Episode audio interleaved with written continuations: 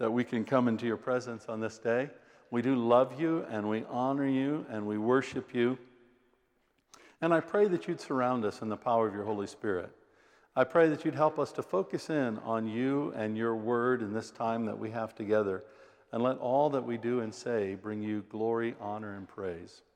And Father, I pray that your Holy Spirit would rest on me to preach your word to your people through Jesus Christ our Lord. Amen. His divine power has granted to us all things that pertain to life and godliness through the knowledge of him who called us to his own glory and excellence, by which he has granted to us his precious and very great promises, so that through them you may become partakers of the divine nature, having escaped from the corruption that is in the world because of sinful desire.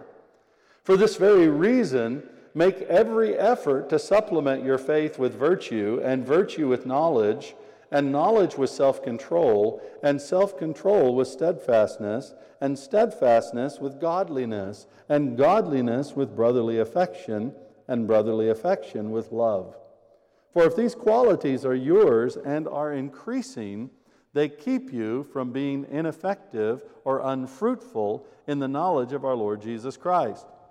For whoever lacks these qualities is so nearsighted that he's blind having forgotten that he was cleansed from his former sins. May God bless to us this reading from his holy word. I have a confession to make, and that is uh, probably for the last week or so, I've been in a really grumpy mood. Does anybody ever get grumpy? I mean, I, might be the only person that uh, ever gets grumpy, but you know, I, have been, I've been reasonably grumpy. Uh, and, and thankfully, over the years, I've learned a lot of self control because uh, sometimes in my grumpiness, I can say things or do things that are rather unpleasant. So, you know, so I just kind of zero in, and Karen has learned uh, over the years, you know, to, to recognize the signs and just kind of leave me alone uh, because I'm, I'm one of those internal grumpy processors. Uh, and you don't want to interrupt me uh, in, the, pr- in the process of processing my grumpiness. And unfortunately, I'm still not there. You know, I'm, I'm still working through that. And yesterday was an especially grumpy day for me for a number of reasons. I think part of it was uh, we took uh, Io, one of uh, the young women that used, used to work here, uh, we took her off to university in Cardiff. And, you know, anytime I drive on the M4, that makes me grumpy. And saying goodbye to Io has made me grumpy and dealing with London traffic makes me grumpy. And there's a, so there's a lot of grump. And yesterday was a really, really grumpy day. And so it's been a, a lot of effort and energy to process that grumpiness. So you can pray for me because I'm still working through it and, and trying to get through it. And I know, again, that I'm probably the only person that ever goes through something like this. Uh, but, uh, but, you know, I, I'm working on it, and maybe one day I'll be a good little Christian boy and uh, be able to overcome this. And I think, you know, what I've discovered here is that as time goes on, it gets, there are more things to make us grumpy. I don't know what it is, you know? It just seems like there are more things to make us grumpy in this world than, than there was. I, am really grumpy about Brexit right now. Uh, not so much about Brexit itself, but about how much people are talking about it. You know, you just want it to be over. You know, most people just, it's like surgery. Okay, just take the appendix out and get it over with. Don't talk to me for three years about the appendix uh, before it comes out because it kind of makes it worse. And, and, and so I think we're all in this. You find that as we get older, as time goes on, there just seems to be more things to make us grumpy. And probably that's exacerbated by, by the Facebook and things like that and Twitter. You know, when everybody can express their collective grumpiness. Uh, you know, we've all known that the, the trains have not been on time for, you know, how many, how many decades has that been an issue? It's been an issue here. We know that, but now it seems worse because everybody can share every single time the train is late. Uh, and so all of this is going on. And so we're living in this context that I think sometimes it makes it a real challenge to live as Christians. And when we read the first few verses that we did, uh, like we did last week, and we realize that Jesus has given us everything we need for life and godliness, we kind of think, okay, that's great. And maybe I just need to sit back and, and soak it in finally, and maybe finally I will catch it, and then it will always, you know, then, then I'll have everything together. And that's why it's important to read this entire text together, because life and godliness in Jesus Christ, even though it's a gift and even though God has given us already every single resource that we need for life and godliness, at the same time, Peter tells us very clearly uh, in the text as we began reading today, he says, he says this, for this very reason, because you have been given everything you need for life and godliness because you have the promises of Christ over your life, because you have the blessing, because you know where you're going to go. You know that God has a hope and a future for you. You know that you'll spend eternity with the Lord in a new heaven and a new earth. You know all of these promises. For this very reason, he says, make every effort. So even though God has given us everything, there are times where, and actually it's every single day, where we are to make every effort in living out that Christian life. Yesterday, because it was a, a grumpy day for me, it was hard to be a Christian. It was hard to live out my faith. But that's exactly what I had to do. And that's exactly what I struggled to do. And, and I hope that for the most part, I did it reasonably well, although it wasn't my finest moment, nor was it probably my worst moment. It was the reality. And the reality is, in the city that we're living in, in the world that we're living in, we have to make every effort to supplement our faith. We have everything we need, and we have to believe that. We have a faith of equal standing to the apostles. We are in Christ Jesus. We are united with Christ. We're in union with Christ. We have all the blessings of Christ. All of that is given to us. We don't have to work for any of it. It all comes by God's grace and the power of the Holy Spirit as a free gift a free gift of life that Jesus Christ paid for when he died on the cross. We all have that, but that then doesn't mean that we're going to coast along. And a lot of Christians, they get upset because they think, okay, if I have everything, then it's not going to be hard.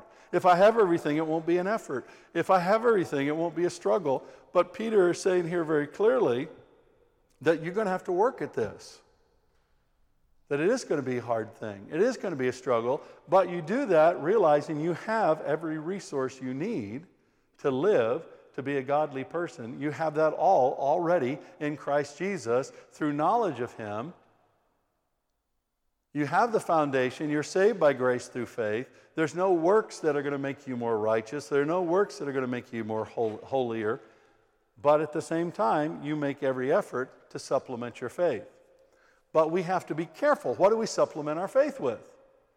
That's what Peter says. And it's interesting that it progresses in the way that it does, and I think it's very important. It's not an accident. So, for this very reason, make every effort to supplement your faith, first of all, with virtue. Now, the word virtue here is the same word um, that, um, that he uses up here uh, a little bit. Um, uh, in verse, uh, there it is, I, I lost it there, at the end of verse 3. By his own glory and excellence. It's that word excellence, the word virtue. What it means is moral excellence. It means living as a moral person, living as an upright person before the Lord. So it's about doing good and being good and living a moral lifestyle. Well, come on, we're all surrounded by this probably many of us in our, in our workplaces are surrounded by many temptations toward immorality, many temptations toward not being excellent in who we are, excellent in our integrity, many temptations to compromise just a little bit. And Peter says, So if you've got faith, then make every effort to supplement your faith with this excellence, this moral excellence that reflects the moral excellence of Jesus. A number of years ago, it was very popular to say, What would Jesus do? W, WWJD with a question mark. And we had bracelets and we had t shirts and all of that. And actually, that's not a bad question to ask. In any given situation, what would Jesus do right now? Would Jesus pick up the first stone to cast at the woman? What would he do? And so we, we seek after this moral excellence, the excellence of Jesus, and that's our standard.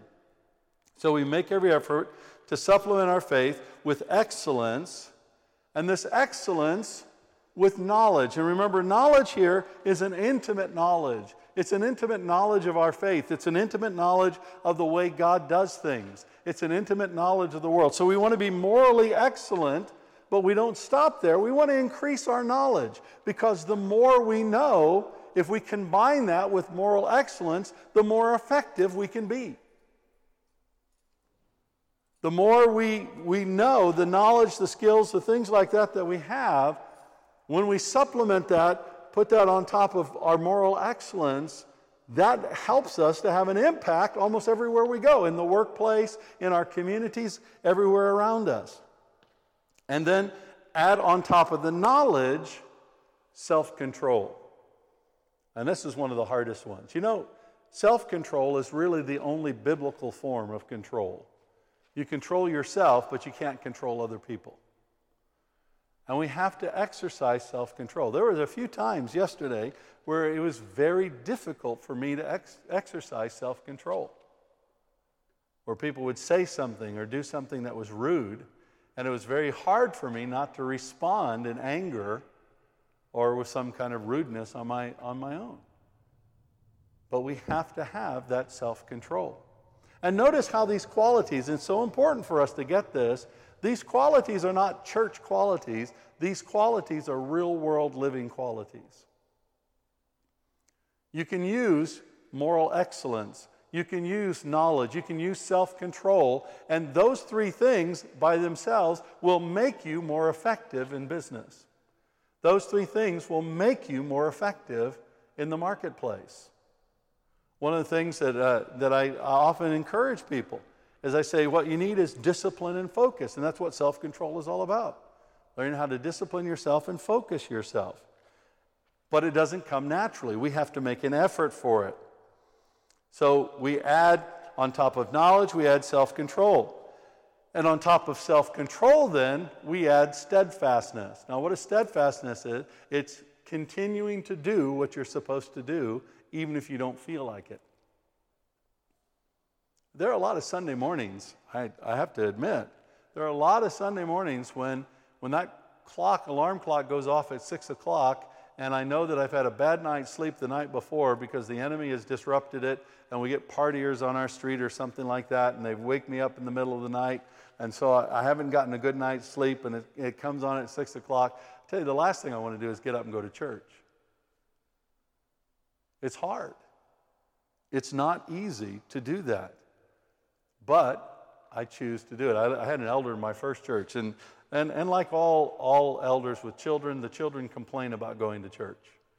And he told me the story one time his 13 uh, year old daughter, uh, she got up and said, Dad, I just don't want, I don't feel good. I don't want to go to church today. You know, I'm old enough, you know, can't I stay home? And she was just kind of going on and on and being whiny, uh, as only sometimes a 13 year old can be in that annoying kind of way. And, uh, uh, and he just looked at her and he said, What day is this? She said, Sunday. He said, What do we do on Sundays? We go to church. That was it. She went and got dressed, went to church. And he could do that because he was steadfast in doing it. He kept doing it. He was consistent and persistent and persevering, and all of that combined is this whole concept of steadfast. Many times we lose out because of our lack of steadfastness. And it's one of it's very hard. It is very, very, very difficult.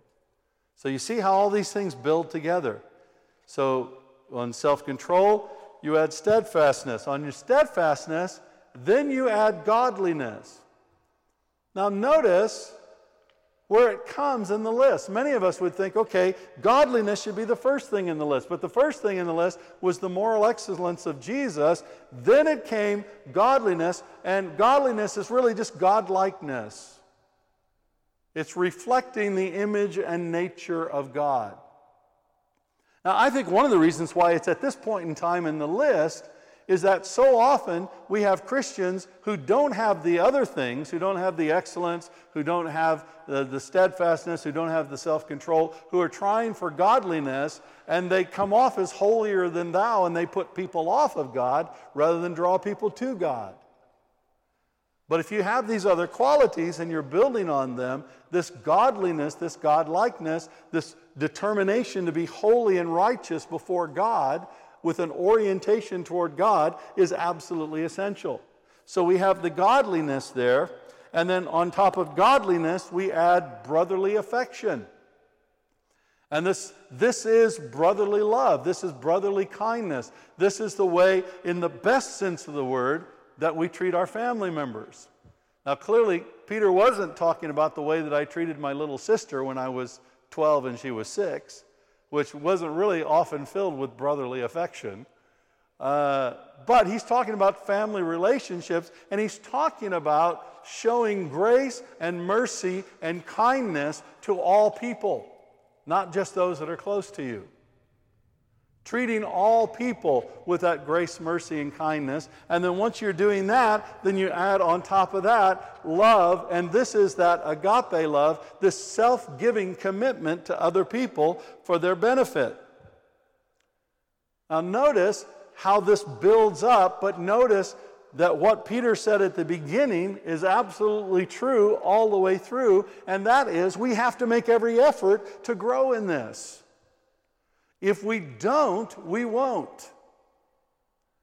But if we do, we will because, not because we do it right, not because we do it well, but because Jesus has given us everything we need for life and godliness. So that means we can grow in these things if we make the effort. Jesus has already enabled us to do it, which gives us the sense that it can be done. It's not like going and saying, Rod, go out and run a marathon tomorrow. I know that I can't run a marathon tomorrow.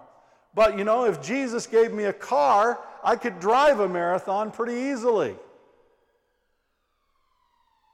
And that's effectively what Jesus has done for us. The world says run a marathon. Jesus says, Here, let me give you a lift. Jump in, and I'll take you. All we have to do is make the effort to go along the pathway, and Jesus will guarantee that we'll get there. And then there's this promise here, and he says, if these qualities are yours and are increasing.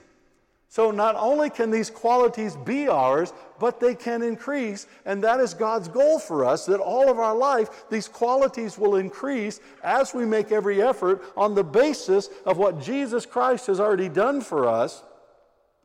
If they increase, they keep us from being ineffective or unfruitful in our knowing of Jesus Christ. So, if you really want to make a difference in your life, if you want your life to count, if you want to bear fruit in your life, what Peter is saying, you'll do these things. You'll make the effort. Because if you make the effort, Peter is saying, it's worth it. Even though things might not always be easy and maybe they won't work out exactly like you want them to, if you build on these things in your life on the foundation of what Christ has done for you, you will bear fruit. You will be effective. Your life will make a difference. But at the same time, he says, if you lack the qualities, you're blind. You've forgotten what Jesus has done for you. So, this is how we live, even in the midst of our grumpiness even in our midst of our struggle, we remember all that Christ has done for us. We remember that He's given us everything we need for life and godliness. But then we add to that making every effort to see these qualities build up in our lives. And that is the key for our fruitfulness, and that is the key for our bringing glory and honor to Jesus, the glory and honor that He deserves. Let's pray. Father God, thank you so much for your word. Thank you for your encouragement and for your challenge. I pray, Father, that you would show each of us what we can do this week to begin building these things in our lives. How do we need to make the effort to see these qualities increase? And help us to do that faithfully until until we see this progress, until we see this growth. We love you and we praise you and we worship you. Through Jesus Christ. Amen.